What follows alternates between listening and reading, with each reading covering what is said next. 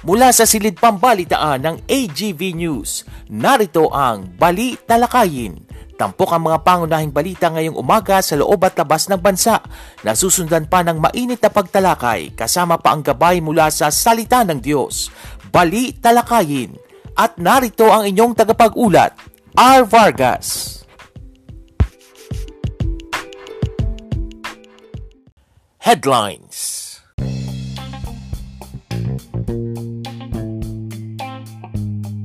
Sa ulo ng mga balita, mahigit 31,000 kaso ng COVID-19 na itala ng Department of Health. Senatorial lineup para sa 2022 elections ni Bongbong Marcos at Sara Duterte Carpio inilabas na. Isang hotel staff sa Pampanga nagbalik ng 130,000 pesos sa nakaiwan nito. At Russia posibleng umatake na sa Ukraine anumang oras ayon sa isang US official. Magandang umaga ngayon ay araw ng biyernes, ikadalamput isa sa buwan ng Enero taong 2022. Ako po si R. Vargas at narito ang detalye ng mga balita. Nakapagtala ang Department of Health ng 31,173 na karagdagang kaso ng COVID-19 mayroon namang naitalang 26,298 na gumaling at isang daan at sampu ang pumanaw. Sa kabuang bilang ng mga naitalang kaso sa bansa, 8.3% ang aktibong kaso, 90.1% na ang gumaling at 1.60% ang namatay. Ayon sa pinakahuling ulat, lahat ng mga laboratorio ay operational noong January 18, 2022 habang mayroong limang laboratorio ang hindi nakapagsumite ng datos sa COVID-19 Document Repository System. Hindi inirekomenda ng pamahalaan ang pagpapabakuna ng mga mayroong comorbidities at senior citizens sa mga drugstores. Ito ay sa kabila ng pilot rollout ng res bakuna sa butika program ng gobyerno na sinimulan kahapon. Ayon kay Vaccine Czar Carlito Galvez Jr., mas makabubuting sa mga vaccination sites magpabakuna ang mga seniors at mga may comorbidities para mas mabigyan ng medical attention ang mga ito. Sinabi ni Galvez na naisip nilang makipag-ugnayan sa mga butika para sa isasagawang booster shots dahil mahaba-haba pa ang boostering at mababa pa ang bilang ng mga nababakunahan ng booster shots na papalo sa 5 milyon. Target ng gobyerno na makapagpabakuna ng 50 hanggang 100 booster shots kada butika sa isang araw. Samantala, hindi raw maituturing na diskriminasyon ang pag-obliga sa mga guro na dadalo sa face-to-face classes na magpabakuna kontra COVID-19. Ito ang ganiwang paliwanag ng Department of Education kaugnay ng pinatutupad na health and safety protocols ng gobyerno na nagre-require ng vaccination o negative swab test result sa mga manggagawa na nagtatrabaho on-site. Ayon sa DepEd, Layo nitong mapigilan ang pagkalat ng COVID-19 sa mga eskwelahan at opisina ng kagawaran ng edukasyon para protektahan ng mga estudyante, guro, mga empleyado at iba pa. Kasabay nito, nilinaw ng DepEd na mananatili sa kanilang trabaho at makatatanggap ng sweldo ang mga hindi bakunadong guro at hindi ito tatanggalin dahil lang sa pagiging unvaccinated. Sa ibang balita, pwedeng palitan ang mga kandidatong may kinaharap na kaso at madi-disqualify bago ang araw ng eleksyon. Ito ang sinabi ni Commission on Elections Senior Commissioner Rowena Guanzon kasunod na rin ang pagbasura ng Second Division ng Komisyon sa mga petisyon para ikansila ang Certificate of Candidacy ni Presidential Aspirant Bongbong Marcos dahil sa kakulangan ng merito. Magkaiba ayon kay Guanzon ang cancellation case sa disqualification case dahil ang disqualified na kandidato ay maaring mapalitan ng kahit sino mang mayroong parehong apelyido at nasa ilalim ng parehong partido. Anya ang resulta naman kapag nagkansila ng COC ay simula pa lamang dapat hindi na raw valido o void na ang kanyang COC na ang ibig sabihin ay mistulang wala itong naihain na Certificate of Candidacy. Ang substitution naman dahil sa na-disqualify na kandidato ay maaari anyang gawin bago ang hapon ng mismong araw ng eleksyon. Samadala inilabas na ng presidential at vice presidential aspirants na sina dating Senator Bongbong Marcos at Davao City Mayor Sara Duterte Carpio ang senatorial lineup na kanilang susuportahan sa darating na 2022 national election sa Mayo. Kasama sa kanilang listahan sinasagi Party List Representative Rodante Marcoleta, abogadong si Larry Gadon, Senator Juan Miguel Zubiri, dating Public Works and Highway Secretary Mark Villar, Antique Representative Loren Legarda, dating Presidential Spokesperson Harry Roque, dating Senator Jinggoy Estrada, dating Defense Secretary Gilbert Chudoro, Senator Sherwin Gatchalian at dating Quezon City Mayor Herbert Bautista. Si Marcoleta ay kilala bilang isa sa mga pinaka-vocal para hindi ma-renew ang prangkisa ng network giant na ABS-CBN. Tinawag naman na law practitioner si Gadon kahit na sinuspindi siya sa law practice ng Korte Suprema matapos maglabas ng video na pinagmumura niya ang isang mamamahayag. Kapansin-pansing kasama si Zubiri sa slate ni na Marcos kahit na ini-endorso rin siya ng presidential aspirant na si Vice Presidente Lenny Robredo Kilalang Garibaldi Bongbong at kritiko ng law ng diktador at dating Pangulong Ferdinand Marcos. Si Zubiri Villar at Gatchalian ay consistent sa pagiging nasa top 12 ng senatorial surveys. Mataas din sa survey si Estrada kahit na patuloy pa niyang binubuno ang kontrobersya sa 10 bilyong pisong pork barrel scam. Sa ibang tampok na balita, binalik ng isang hotel staff ang napulot niyang bag na naglalaman ng 130,000 pesos cash sa nakaiwang guest na nag-check out sa hotel sa Mexico, Pampanga. Agad sinorender ni RJ Montemayor ang napulot niyang bag sa kanyang supervisor at doon tumambad ang naturang halaga ng pera na pampasweldo pala ng nakaiwang guest sa kanyang mga empleyado. At bilang gantipala para sa ginawang kabutihan ni RJ, agad siyang ginawang probationary employee ng hotel mula sa pagiging project employee. Sa ibaing dagat, anumang oras ngayon ay posibleng maglunsad na ng pag-atake ang Russia sa Ukraine. Babala ito ni US Secretary of State Anthony Blinken sa harap na rin ng tumitinding tensyon sa pagitan ng Russia at Ukraine sa kanilang border. Anya indikasyon ng nagbabadyang pananakop ng Russia ang napakalaking bilang ng mga sundalo at military equipment ng Russian forces sa Ukrainian border. Kasabay nito tiniyak ng Amerika na handa silang tumulong maging ang North Atlantic Treaty Organization at European Union para humupa ang tensyon. At yan ang mga tampok na balita sa umagang ito. Ako po si R. Vargas, patuloy pong tumutok para sa ating programang Bali Talakayin dahil meron pa tayong mga pagtalakay at gabay mula sa salita ng Diyos makalipas ang ilang paalala.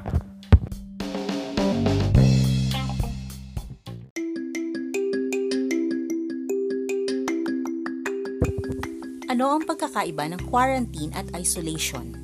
Ang quarantine ay panahon upang i-monitor ang kalagayan matapos maging close contact ng taong may COVID-19. Ang isolation ay pagbukod ng mga taong may simptomas o kumpirmadong may COVID-19. Paalalang hatid ng programang ito at ng Department of Health.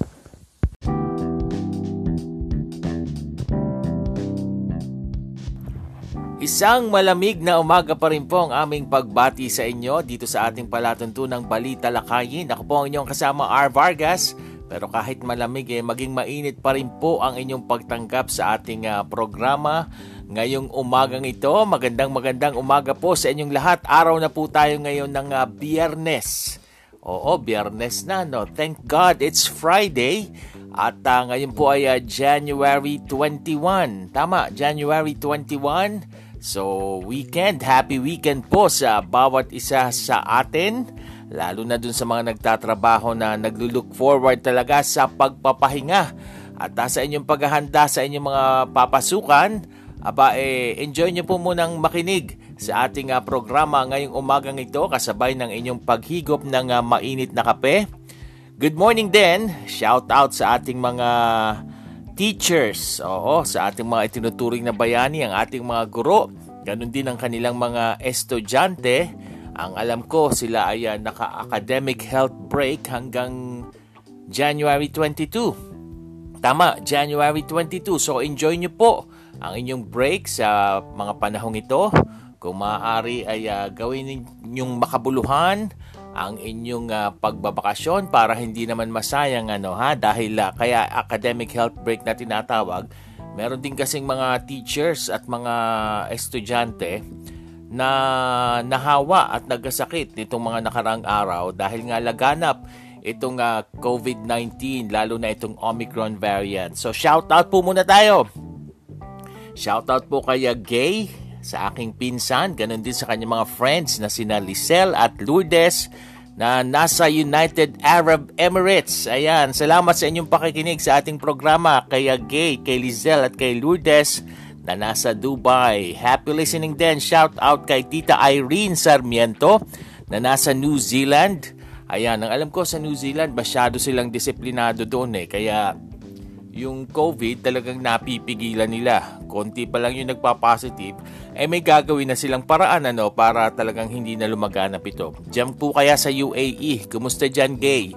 Kumusta ba ang uh, nararanasan ninyong pandemic dyan sa Dubai?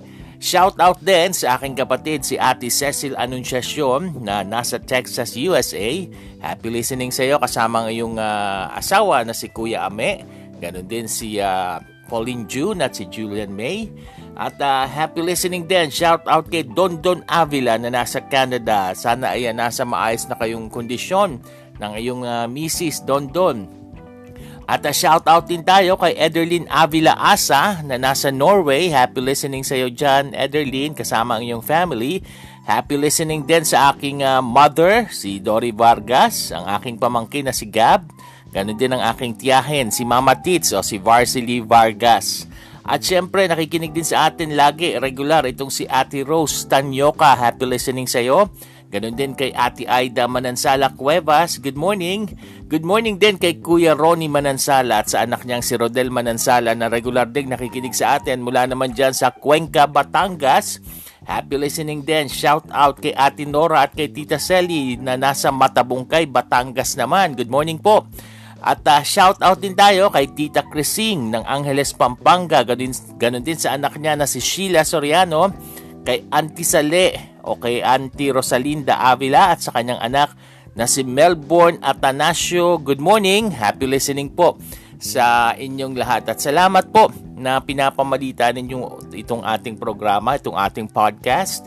Sinishare nyo pa sa iba ano, sa mga GC, sa iba ninyong mga group chat. Maraming maraming salamat po sa inyo. At, uh, sana po ay uh, patuloy pa po kayong makinig. Monday to Friday po ang ating uh, programa naririnig po sa Anchor.fm at sa Spotify, ganun din sa Copy RSS. Kaya tuloy-tuloy lamang po ang inyong pakikinig. Ganun din po sa mga nais pong uh, mag-advertise sa ating uh, palatuntunan. Gusto po ninyong i-promote yung inyong produkto dito sa ating uh, programa. Pwedeng pwede po. You can email me. You can contact me sa rvarga0521 at gmail.com at babanggitin po natin at ipopromote yung inyong produkto. Ganon din, kung meron pa kayong ibang mga pa-shoutout, birthday greetings, anniversaries, pwedeng pwede nyo pong ipadala dyan sa aking email rvargas0521 at gmail.com Tuloy-tuloy po tayo sa ating uh, programa ngayong umagang ito ng uh, biyernes.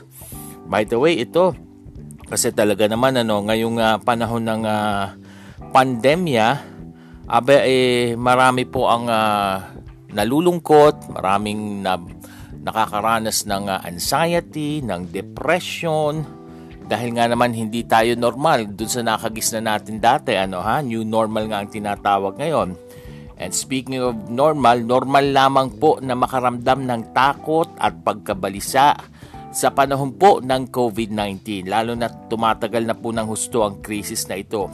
Kaya bukod po sa pag-aalaga sa ating kalusugan para makaiwas po sa coronavirus, aba eh mahalaga rin po na alagaan natin ang ating mental health habang nananatili po tayo sa loob ng ating mga tahanan. At uh, huwag po nating hayaang malugmok tayo sa mga negatibong pag-iisip, huwag po tayong mahihiyang humingi ng tulong. Ito, importante ito kung kailangan mo na talagang humingi ng tulong. Aba, eh, wag mahihiya kung kailangan talaga nga may kausapin ka at uh, para makatulong sa iyo. Ito, baka makatulong din itong uh, mga bagay na ito na pwede, pwede po nating i-consider. Paalala po ng uh, UNICEF ngayong panahon ng uh, pandemya para po mapangalagaan yung ating mga mental health. Sa halip daw po na tayo ay uh, malungkot, uh, malugmok, imbis na mainis, eh sulitin daw po natin yung pare-pareho tayong nasa loob ng bahay para makipag-bonding sa ating mga mahal sa buhay, sa ating pamilya, sa ating mga kapatid, sa ating mga magulang. Makipagkwentuhan ng mas makilala po at maunawaan ninyo ang isa't isa. Ayan. Kung namimiss mo naman daw ang uh, barkada mo, paalala ng UNICEF, gamitin ang social media. Eh, usong-uso naman ngayon ng social media, di ba? Gamitin ang social media, ang uh, pag-video call o chat o text para kumustahin at makausap ang inyong mga kaibigan na namimiss nyo na. Makinig sa mga kwento nila, naiisip at nararamdaman ng isa't isa para nga naman na ayan, may bonding pa rin kayo kahit online kung namimiss nyo na yung isa't isa at hindi talaga kayo nagkikita-kita ngayong panahon ng pandemic. Ito po, number three, maghanap daw ng pagkakaabalahan o mapaglilibangan para hindi tayo nalulungkot. Subukan mo raw uh, matutunan ang uh, ang isang hobby, skill, o talent na nakakatulong sa pagbawas ng nararamdaman mong anxiety ngayong mga panahong ito. Kasi nga naman, kahit wala ka sa school, pwede ka pa rin matuto ng mga bagong bagay sa buhay. Madidiscover mo yan. Ako nga, hindi ako marunong mag-edit ng, ng audio. Eh. Ngayon natutunan ko ano. Pang-apat, sabi ng UNICEF, gumawa daw ng routine at sikaping sundin ito Paano ba yan? Pwede kang tumulong sa gawaing bahay sa umaga, mag-practice ng uh, pagtugtog ng uh, musical instrument sa hapon, at magbasa ng mga libro para linangin ang kaisipan pagdating naman ng gabi. Maganda siguro mas uh, basahin ninyo pagtuunan pagtuunan ninyong pansin, basahin ng Bible. Gawin ang mga bagay na nagpapasaya sa iyo. Huwag ring kalimutang mag-relax at magpahinga. Huwag niyo naman pagurin ng husto yung isipan ninyo no? sa mga activities na yon.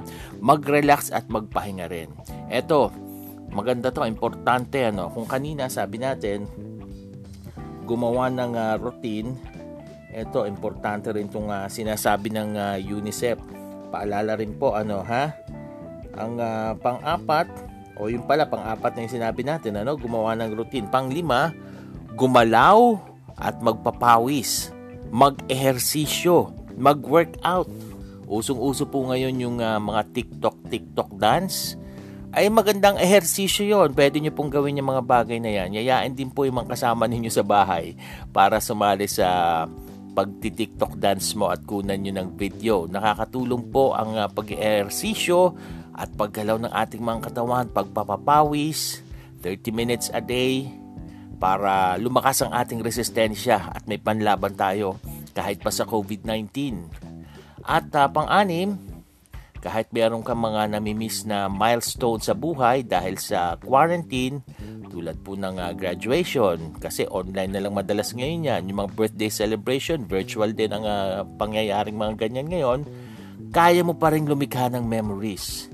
Ipagdiwang daw yung mga achievements at special occasions sa sariling paraan Paano yun? Pwede kang mag-photoshoot, mag-vlog, mag-mini ceremony at virtual celebrations sa social media kasama ang iyong mga kaibigan at kamag-anak. Pwedeng pwede po yun. Gamitin po ninyo yung social media. Pangpito, maging isang smart at responsableng netizen. Paano po yan? Dahil nga virtual na ang karamihan sa ating connections, maging maingat, mapanuri online, suriin yung mga impormasyon at nakakasalamuha online. Mag-share lamang ng mga makakabuluh, mga makabuluhang bagay. Pangwalo, tumulong sa mga gawaing bahay hanggat makakaya, lalo na't kung nahihirapan ang pamilya mo sa panahong ito dahil nga marami yung nawala ng trabaho sa mga magulang natin o sa mga kapatid natin o sa kakulungan ng mga pangtustos sa pang-araw-araw ng pangailangan. So pwede tayong magtulong-tulong bilang pamilya kahit sa gawaing bahay. Kahit yung simpleng magagawa mo, malaking tulong yun. Kaya uh, ito, importante ito ha. Kung kanina sabi natin humingi ng tulong, kung kailangan mo talaga ng kausap, abay hindi ka nag-iisa. I-chat o i-text mo yung mga kaibigan mo mas maganda sana sa mga mahal mo sa buhay pero kung nahihiya ka sa kanila, pumili ka nung kaibigan mo na talagang uh, alam mo magandang impluensya sa iyo, may maipapayong mabuti sa iyo, hindi yung bad influence. Ayan yan yung nakakaramdam ka na ng anxiety, aba eh meron pong handang makinig sa inyo kung meron po kayong mga nararamdaman ganyan. Pang-sampu, ah, kung nalulungkot ka sa sitwasyon dala ng COVID-19 at sa mga balita na napapakinggan mo tungkol dito, aba eh maganda raw na maging boses ng kabataan at magbigay inspirasyon sa iba kung ikaw ay kabataan. At uh, gumawa ng makabuluhang bagay para alam mong maiibsan yung lungkot mo at yung lungkot ng iba nakatulong ka pa sa nararamdaman nilang sitwasyon dahil makakatulong ang pag-unawa sa isa't isa at pag-share ng saya at pag-asa. At ito, higit sa lahat, appreciate life pa rin. Kasi kahit ganitong pandemic, buhay pa rin naman tayo, di ba? Nakakakain pa rin naman tayo, may nalalanghap pa rin naman tayong hangin. So, hindi mo kailangang uh, magpakalungkot, magpakalugmok. Pwede tayong bumangon, magtulong-tulong, at uh, magsuportahan sa isa't isa. Ayan, paalala po yan mula sa UNICEF. Anyway, dako po tayo sa iba nating mga discussion. Eto, naku, hindi good news ito.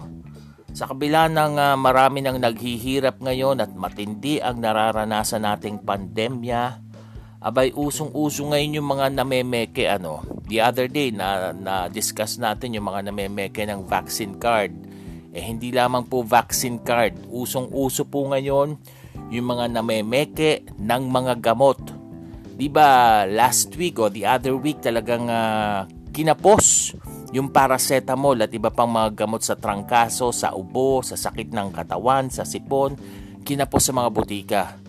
Eto pong mga walang magawang matino, ay nako, nagbenta ng mga peking gamot, mga counterfeit medicines na talaga namang pwedeng magkaroon ng masamang epekto sa katawan mo kundi man eh walang talab sa'yo.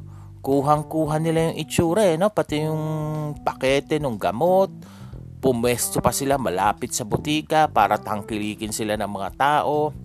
Ay nako, talaga naman ano, hindi lamang po yung mga namemeki ng gamot na yan. Ingat po tayo sa mga namemeki ng gamot. Huwag tayo basta-basta bibili sa mga hindi rehistradong butika at hindi katiwa-tiwala. Kahit online, ingat po tayo.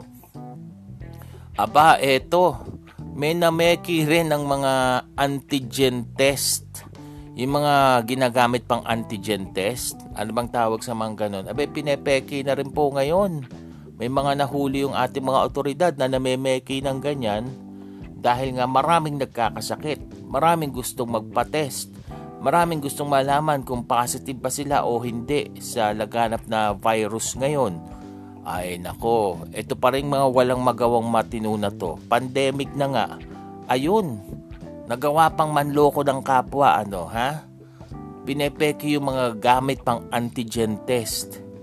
Eh wala, hindi, hindi mo malalaman kung kung positive ka o hindi dyan. Maaaring mali ang maibigay na resulta sa iyo niyan. So ingat po tayo, ingat. At ito pa nga, nauuso dahil meron ng no vaccine, no right policy, yung dinidiscuss natin ng isang araw. Laganap na po ang namemeki ngayon ng vaccine card. Dahil hindi sila makalabas, hindi sila makasakay sa public transportation.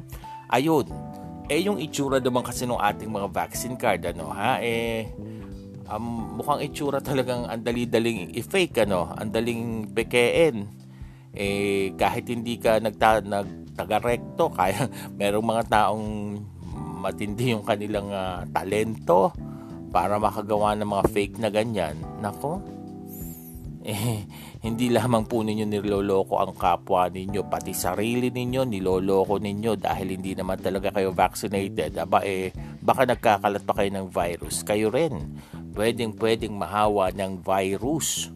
So ingat po tayo mga kaibigan sa mga namemeke na mga walang magawang matino ngayong panahon ng pandemya, imbis na nagtutulungan na lang, imbis na nagdadamayan, aba eh dumadagdag pa sa problema ng marami ano ha. Tapos sa uh, ganyan pa nga ang kanilang mga naiisip gawin sa mga panahong ito. Pero ito, may good news yung binalita natin kanina ano ha yung isang uh, staff ng hotel, 'di ba? Uh, naibalita ko sa inyo, isang staff ng hotel, aba eh nagsauli siya ng malaking halaga ng uh, pera dun sa guest na nakaiwan nito sa kanilang uh, hotel. Nung mag-check out na kasi itong uh, kanilang guest, naiwan yung bag. Alam niyo ba kung magkano yung halaga ng uh, salapi o ng pera na binabanggit? Sa Pampanga nangyari ito eh ha. Shout out sa mga taga Pampanga na nakikinig sa atin. Yung halaga po ng salapi, uh, teka, check natin ha. Magkano ba yung binabanggit dito kanina? Nako, Eto, eto mga kaibigan. Yung perang binabanggit dito ay Teka, hindi ko na makita yung news item na binasa ko kanina, ano ha? Pero malaki, pampasweldo daw ito eh, no? Pampasweldo ito nung nakaiwan sa kanyang mga empleyado. Siguro may kumpanya itong uh, uh, empleyado na ito. Ayan, 130,000 pesos yung halaga ng pera. Ang uh, nagsauli nito ay hotel staff na si RJ Montemayor. Sinurrender niya po agad sa kanyang uh, supervisor at uh, nakontak na nila yung uh, nakaiwan ng uh, 130,000 pesos na pampasweldo ano ha at itong si RJ dahil sa ginawa niyang ito abain na promote agad siya naging naging pro B agad siya dahil trainee lang siya sa hotel, ang naging kantimpala, naging proby agad siya. Hindi natin di nabanggit sa balita kung nabigyan din ba siya ng uh, pera o papaano ha? Pero malaking bagay na yung na-promote siya. Syempre lalaki yung sweldo niya.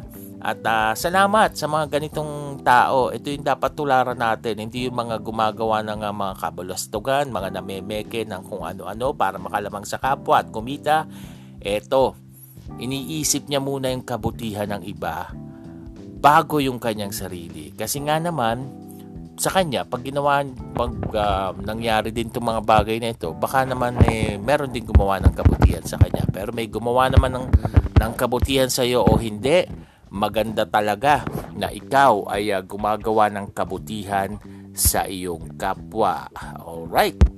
Patuloy po kayong nakatutok dito sa ating programang Balita Lakayin. Magbabalik po kami para naman po sa ating tampok na gabay mula sa salita ng Diyos.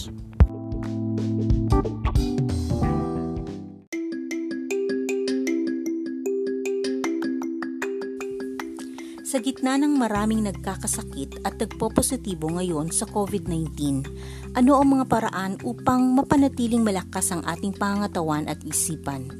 Kumain ng mga masusustansyang pagkain tulad ng prutas, gulay, isda at karne. Mag-ehersisyo sa loob ng bahay ng 30 minuto kada araw. Magkaroon ng sapat na tulog. Mag-practice ng self-care. Ang simpleng pagre-relax o pakikipag-usap sa iyong loved ones ay isang uri ng self-care. Kausapin at kamustahin ang ating mga loved ones.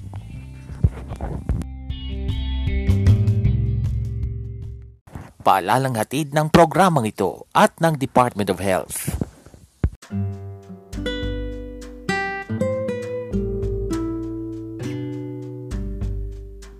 At narito na ang gabay mula sa salita ng Diyos. Tampok ang pagbubulay-bulay sa kanyang salita.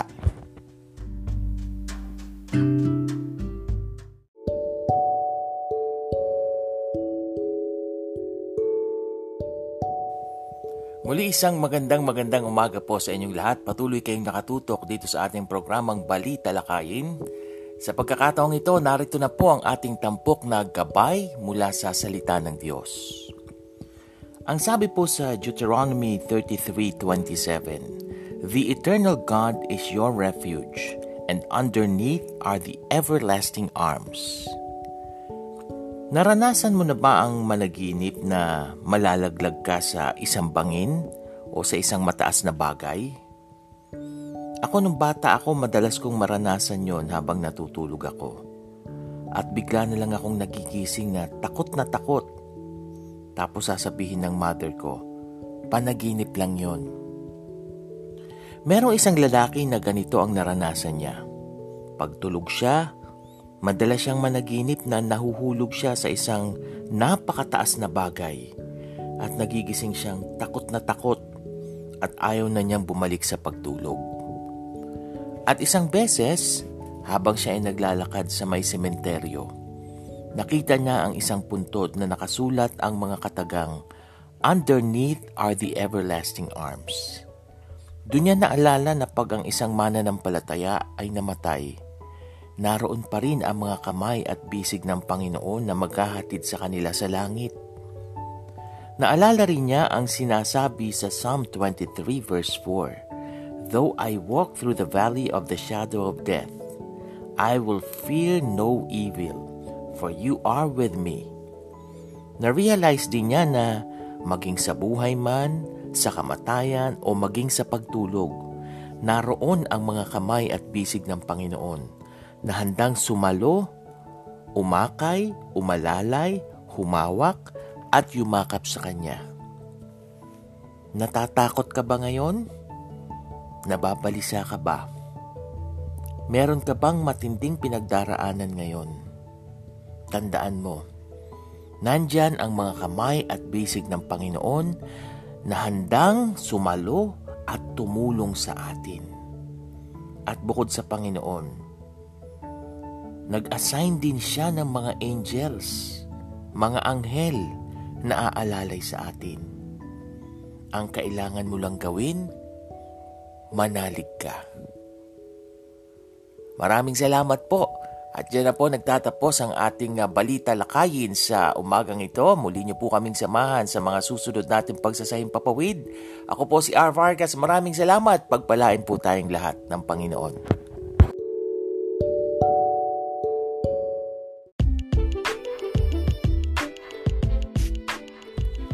Inyong napakinggan ang Balita Lakayin. Muling tunghayan ang programang ito tuwing umaga sa susunod na pagsasahing papawid.